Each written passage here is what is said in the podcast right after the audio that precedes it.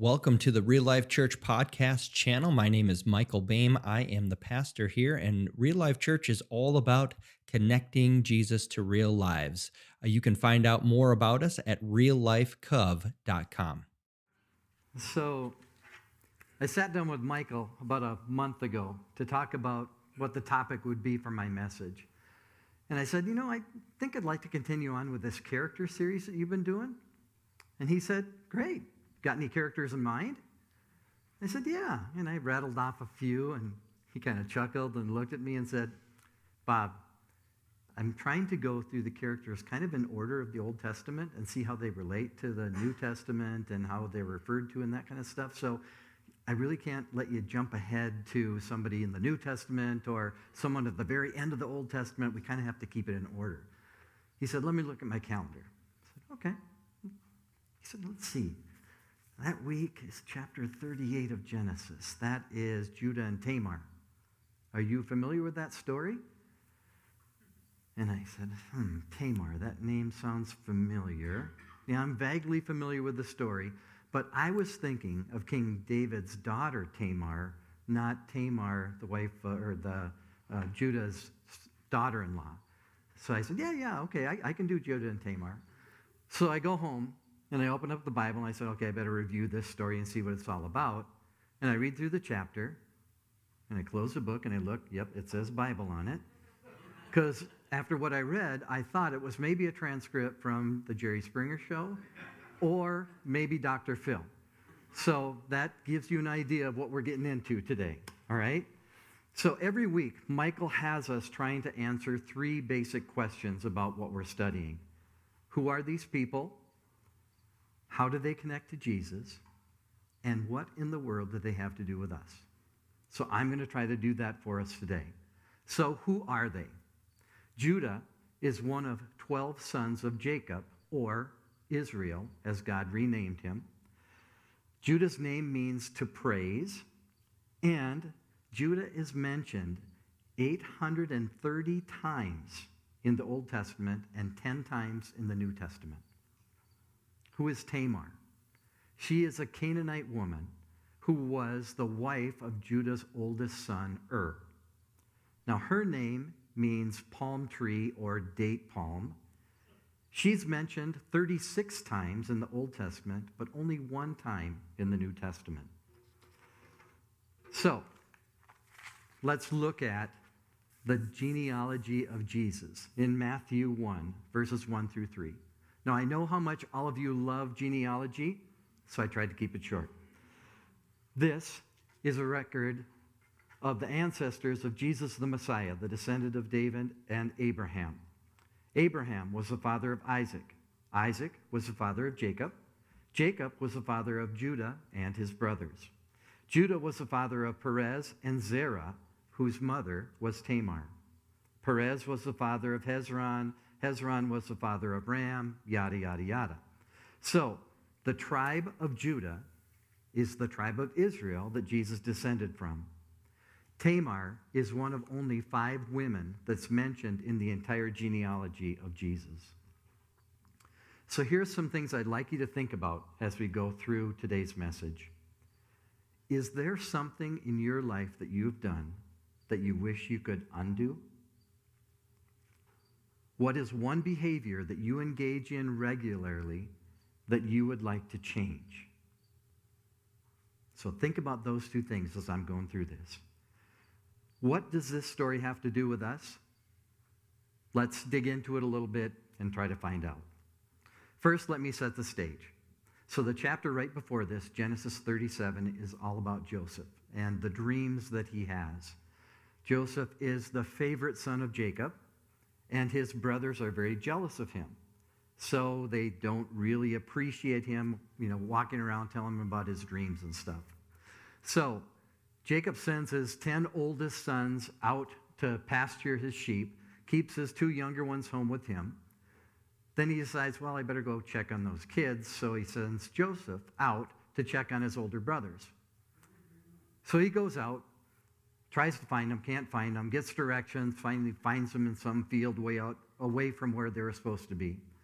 Well, they see Joseph coming and they say, You know what? we should really get rid of this little guy. Um, so they plot to kill him. One of the older brothers, Reuben, says, Hey, you know what? We really don't need to kill him. There's an empty cistern right over here. We can just throw him into that cistern, let him die on his own. That way his blood's not on our hands. We should maybe do that. So Joseph comes, they take him, they throw him into the cistern, and they sit down to eat. So imagine this Joseph's in this cistern, which is a big dry well, basically, doesn't have any water in it. And he's yelling at the top of his lungs, and his brothers are sitting, oh, 20, 25 feet away, and they're probably eating lunch, not paying any attention to him. So Judah, the subject of our story, says, you know, we really don't need to kill Joseph. Look over there, there's a caravan coming. We could sell them to that caravan for 20 pieces of silver, and we could make some money off of them instead. So they do. They sell Joseph, and he's off to Egypt. Then they have to figure out a story to tell Jacob, their father. Hey, your favorite son's dead. How do we convince him of this? So they take Joseph's coat, they kill a young goat, pour blood on the coat, bring it to Jacob, and say, Isn't this your son's coat? Um, we think he's dead. Huh. So then they have to put up with mourning day after day, month after month, year after year of Jacob over Joseph. Um, and this wears on them a little bit, and that leads us into our story. So, our story begins in Genesis 38, 1 through 3. And it came about at that time that Judah departed from his brothers and sisters and visited a certain Adullamite whose name was Hira. Judah saw that there was a daughter of a certain Canaanite whose name was Shua, and he took her and went into her. So she conceived and bore a son and named him Er. No, Er. That was his name. Okay, so Judah saw, okay, so, so we got through that part right there, and, and the name Ur kind of made me stumble a little bit. So the, the Bible doesn't say why Judah left home, but we can speculate it's because he kind of felt guilty about the whole Joseph transaction thing. Um, or he may have just gotten tired of listening to his father mourning over Joseph's death. Um, they thought they would get rid of Joseph when they sold him off, but it actually only made it worse within their household. The Bible also doesn't tell us how he met this Hira, um, the Adullamite, but he saw a Canaanite woman and he married her. So let's stop right there. There is a little bit of history here about Jews and Canaanites. So a few weeks ago, Michael talked about Abraham and seeking out a wife for Isaac. In Genesis 24, 2 through 4, let's look at that. One day, Abraham said to his oldest servant, the man in charge of his household, Take an oath by putting your hand under my thigh. Swear by the Lord, the God of heaven and earth, that you will not allow my son to marry one of these local Canaanite women. Go instead to my homeland, to my relatives, and find a wife there for my son Isaac. Well, in Genesis 28 1, we see a similar story play out for Isaac seeking a wife for Jacob. So Isaac called for Jacob, blessed him, and said, You must not marry any of these Canaanite women. Now we have Judah leaving home and marrying a Canaanite woman. Hmm. We're told the name of the woman's father, but not the name of the woman. In verses 4 through 5, then she became pregnant again and gave birth to another son, and she named him Onan. When she gave birth to a third son, she named him Shelah. At the time of Shelah's birth, they were living in Kazib. Judah named the first son, and Tamar named the next two. Not sure if there's any significance to that, but it's kind of interesting. Wasn't there an Arnold Schwarzenegger movie about Onan? Oh, Conan. Oh, sorry. Or, or was it a late night host? No, no, that's Conan too. Okay, sorry. Um, I wasn't sure how to pronounce the name of the third son, but I didn't think anyone would be mean enough to name their kid, their boy, Sheila. So I went with Shayla just to, you know, try to be nice to him. In verses 6 through 7, the Bible says, In the course of time, Judah arranged for his firstborn son Ur to marry a young woman named Tamar. But Ur was a wicked man in the Lord's sight, so the Lord took his life. We don't get any information about Tamar, her family, or her faith. Most people assume that she's also a Canaanite. We also don't get any information about Ur and what he did that was so evil in the sight of God that God would put him to death.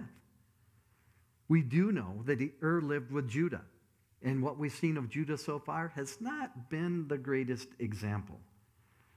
Maybe Ur was a chip off of the old block, or an apple that didn't fall too far from the tree, or maybe a little monkey see, monkey do. Not sure. But we do know that God is just and would not take a life without a just cause. In verses 8 through 10, it says, Then Judah said to Er, Er's brother Onan, sorry, Go and marry Tamar, as our law requires a brother of a man who has died. You must produce an heir for your brother. But Onan was not willing to have a child who would not be his own heir. So whenever he had intercourse with his brother's wife, he spilled the semen on the ground. This prevented her from having a child who would, be, would belong to his brother. But the Lord considered it evil for Onan to deny a child to his dead brother. So the Lord took Onan's life also. Did you notice any mention in there about Judah mourning the death of his son Ur? Hmm. No. Judah was trying to figure out what to do with his daughter in law, Ur's widow. He was following the Jewish marriage tradition or custom where a brother provides a child for his dead brother's wife so his brother can have an heir, but also so that the wife can have someone to take care of them as they grow old. Onan appears to be obeying his father's and the Jewish custom, but he really is only in it for the physical relationship with Tamar. God didn't approve of that behavior and took his life. In verse 11, it says Then Judah said to Tamar, the daughter in law, Go back to your parents' home and remain a widow until my son Shelah is old enough to marry you. But Judah didn't really intend to do this because he was afraid Shelah would also die like his two brothers. So Tamar went back to live in her father's household. Did you notice any mention of Judah mourning his son Onan? Hmm. No.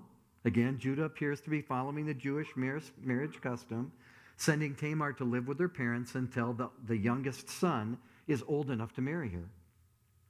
But it appears that Judah is blaming Tamar for the death of his sons and not willing to risk the life of his only remaining son to have him marry Tamar. Maybe she's some sort of a black widow. In verses 12 through 13, it says, Some years later, Judah's wife died. After the time of mourning was over, Judah and his friend Hira the Adullamite went up to Timnah to supervise the shearing of the sheep. Someone told Tamar, Look, your father in law is going up to Timnah to shear his sheep there. So Judah's wife died. Still, we haven't learned what her name was. This time, it is noted that he did go through a time of mourning and then went with his friend and bad influence, I might add, Hira the Adullamite, to supervise sheep shearing. Now, this sounds like kind of an arduous task to shear sheep. These guys weren't actually going to do the shearing, they were supervising. So, this was really a time of festival for them. It was the end of a season. The sheep were being sheared, they were selling the wool, making lots of money, and it was a time to go and party. But somebody leaked information to Tamar that her father in law was going up to this sheep shearing festival. Now, does the town of Timnah ring any bells for you? There's another famous biblical character that met his Waterloo at Timnah. His name is Samson. All right, let's go to verse 14. Tamar was aware that Shelah had grown up but no arrangements had been made for her to come and marry him. So she changed out of her widow's clothing and covered herself with a veil to disguise herself. Then she sat beside the road at the entrance to the village of Enaim, which is on the road to Timnah. Judah noticed her and thought she was a prostitute since she had covered her face. So he stopped and propositioned her, not realizing that she was his daughter in law. How much will you pay to have sex with me? Tamar asked. Well, I'll send you a young goat from my flock, Judah promised. But what will you give me to guarantee that you will send a goat? asked Tamar. What kind of guarantee do you want? So she said, Leave me your identification seal, its cord, and the walking stick you are carrying. So Judah gave them to her. Then he had intercourse with her, and she became pregnant. Afterwards, she went back home, took off her veil, and put on her widow clothing again. See what I mean? Jerry? Dr. Phil? I mean, come on. So Tamar realizes that Judah had lied to her, and the marriage to Shelah is never going to happen. This leaves her in a very bad position, a widow with no one to care for her as she grows older. She's living with her parents, but likely won't outlive them. And anything her parents have will be given to the sons, because the daughters were typically not given anything. Her father in law was the only one who could release her to marry someone else, and he didn't appear to have any intention of doing that. Tamar knows that Judah's wife has died, and she knows the type of man he is and what his inclinations are. So she disguises herself as a prostitute, covers her face, and plants herself down by the gate of a town on the road that he's going to be walking on. Now, he propositioned her. It's not like she was out there saying, Hey, buddy, come on over here. He, you know, he decided to initiate the whole interaction there. And he didn't recognize her because her face was covered. So let me ask you we've been going through this pandemic for a while, lots of people wearing face coverings. How hard has it been for you to recognize people when they have a mask or some other covering on their face? When you look at their eyes or you hear their voice, especially someone you're familiar with, aren't you typically able to recognize them? Wouldn't you think that a father in law would be able to recognize the eyes and voice of his daughter in law? Well, Judah was only thinking of one thing, and that was his pleasure. So Judah offers to pay with a young goat. Hmm, wasn't there a goat in the story about Joseph? So there's kind of a path here with goats and Judah and actually the family of Jacob. So Jacob used a goat skin to fool his father into thinking he was his brother Esau to steal his blessing. The blood of a goat was used on Joseph's coat to fool Jacob into thinking that Joseph was dead. And now Judah is going to pay Tamar with a goat? Based on past history, I don't think this is going to end very well, but I'm not sure. Um, Tamar wasn't willing to engage with him based on just his word, um, so she asked for collateral. You know, smart business decision. She requests Judah's identification seal and cord and staff. Now, the identification seal was basically a, a, piece of brass that was formed kind of like a ring, and it had some unique insignia on it so that when Jacob agreed to a contract or when Jacob sent a letter, they would put hot wax down, he would stamp his seal into it so people would know that it was from him. So it was very unique to Jacob. Now, normally these seals were worn on a cord around your neck, they didn't wear them as a ring or anything like that. And the staff that he carried, in those days, people had very unique staffs that were, you know, something that was part of them. This says, I am, I am Judah. So here, here's my staff. So these things could be very easily used to identify Judah to anyone. So he was very, very willing to give them up in order to have sex. Hmm. So what does verse 20 through 23 say? Meanwhile, Judah sent the young goat by his friend the Adullamite in order to get his pledge back from the woman, but he did not find her. he asked the men who lived there, Where is the shrine prostitute who was beside the road at Enaim?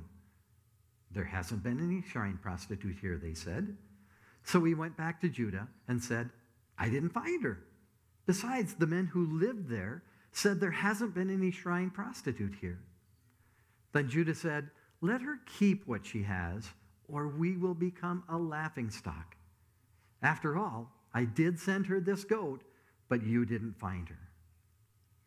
So, huh,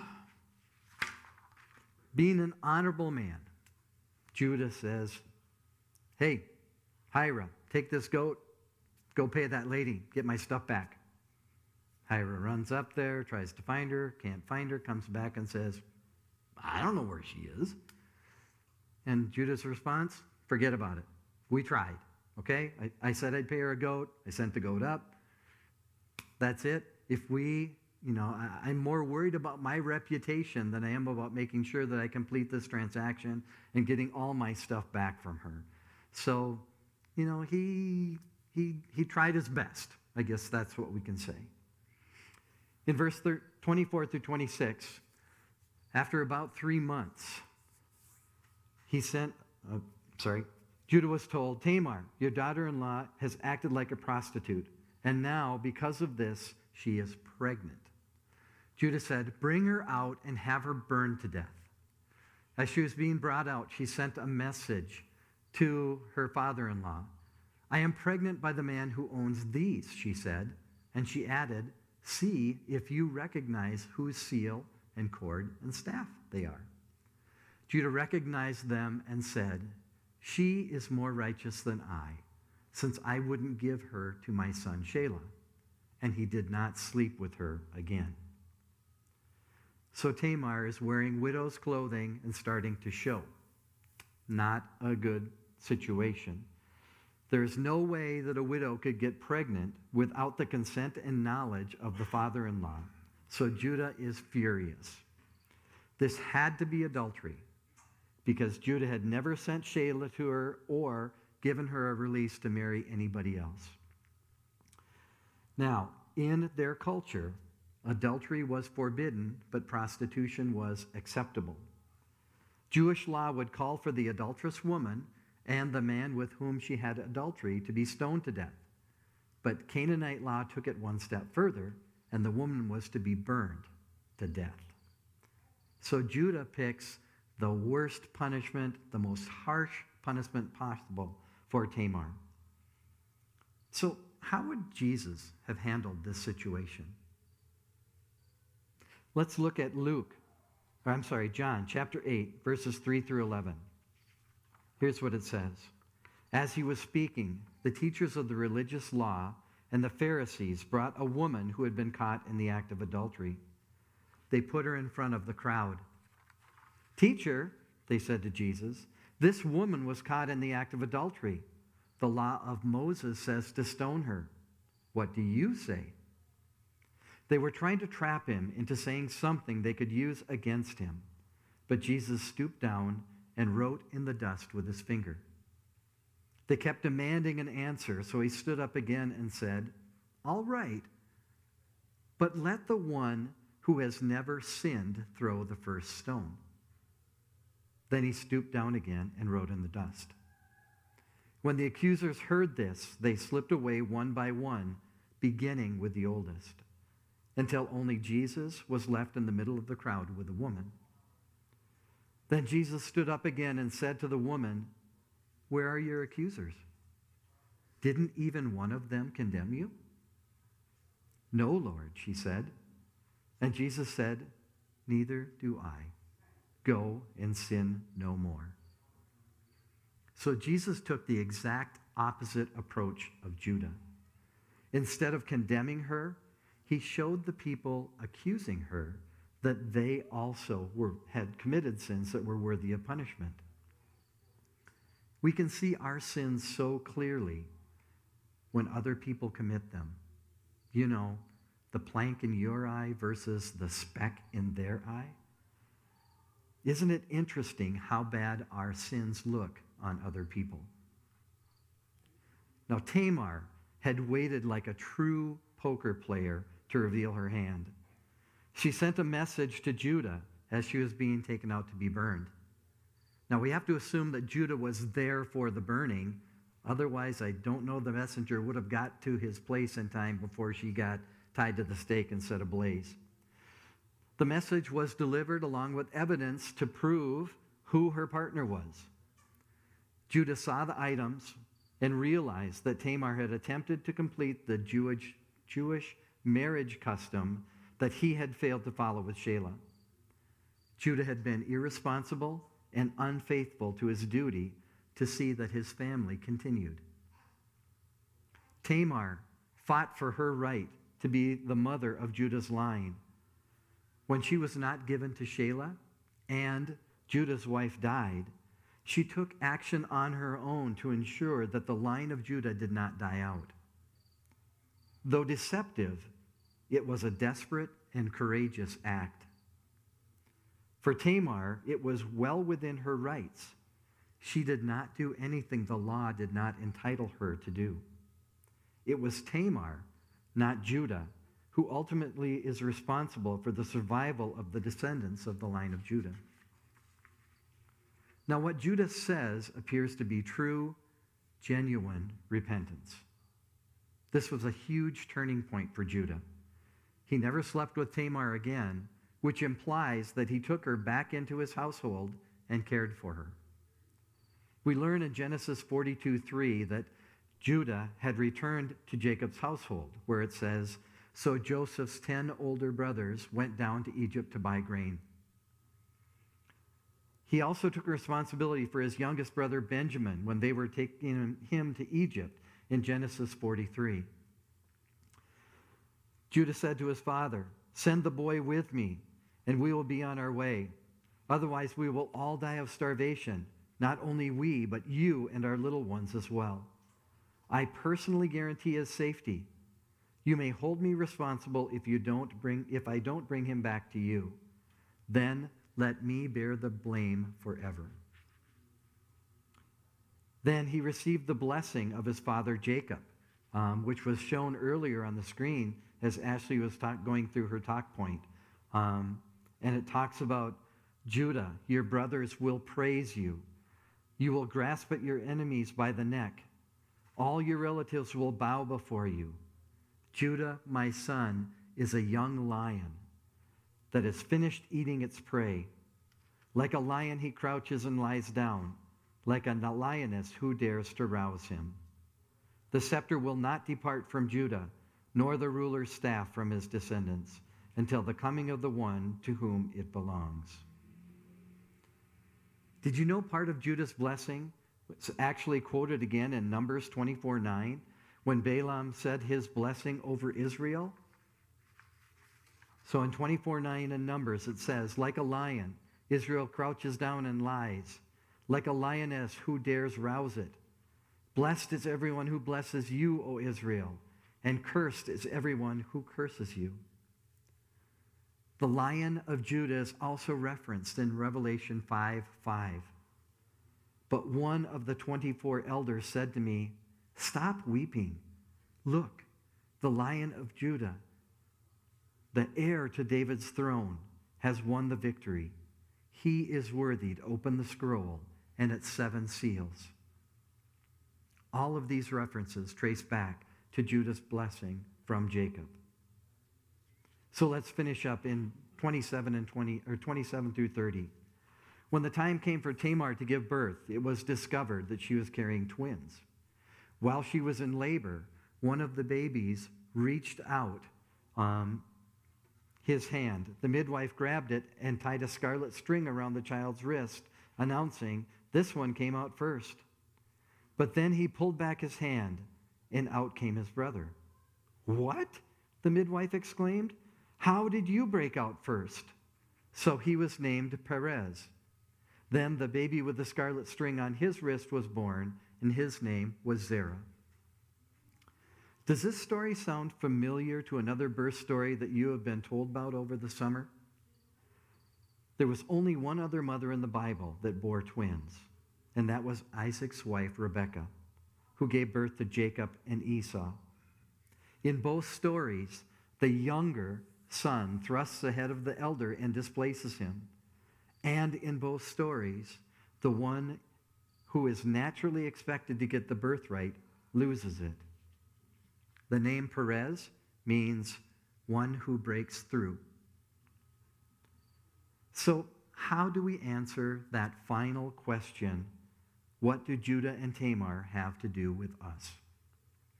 How is it that we can relate to them? As I read through the story, there was no way that I thought that the Messiah could come through the line of Judah. But God shows that He can and will use some of the most flawed people in His plan. God takes the least likely person and empowers them to do amazing things through His grace. The purpose of Genesis is to reveal the glory of God and His creation, but also the redemption of mankind. God corrects those who disregard his plan and pursue a life of self gratification. The Bible's not shy about revealing character flaws. That is one way that we know that the Bible was inspired by God. Man would have shied away from most of the information in a chapter like this. Character change is a common theme throughout the book of Genesis. Abram to Abraham, Jacob becomes Israel, and now Judah is transformed from a hard and calloused man who seemed to care only about himself to a repentant man who desired to do what is right.